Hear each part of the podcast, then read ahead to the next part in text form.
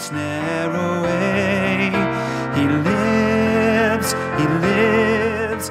In many churches, it's a tradition to baptize people on Easter Sunday because baptism is, by its very nature, a picture of resurrection. In fact, Paul said this to the Colossians in chapter 2, verse 12 You were buried with Christ when you were baptized, and with him you were raised to new life because you trusted the mighty power of God who raised Christ from the dead. And in fact, to the Romans in chapter 6, verse 4, Paul said, We were buried with Christ through baptism into death, in order that, just as Christ was raised from the dead through the glory of the Father, we too may live a new life. And so, baptism has always been a metaphor for the Christians undergoing a similar process to what Jesus did. Going down into the water is a picture of our sinful selves being buried. Rising up out of the water is a picture of us rising, just as Christ rose from the grave. And so now, just as Christ was resurrected into new life, as believers, we have a new life, a life of power, leaving our lives of sin behind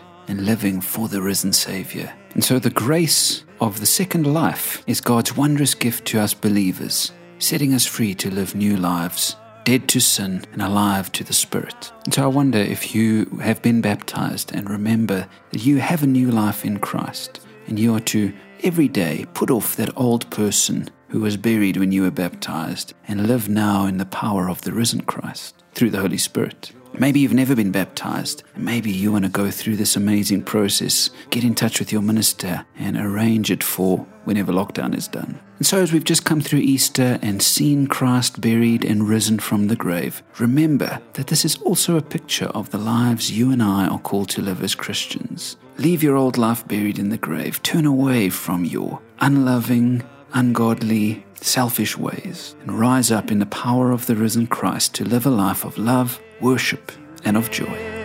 Christ Jesus lives today. He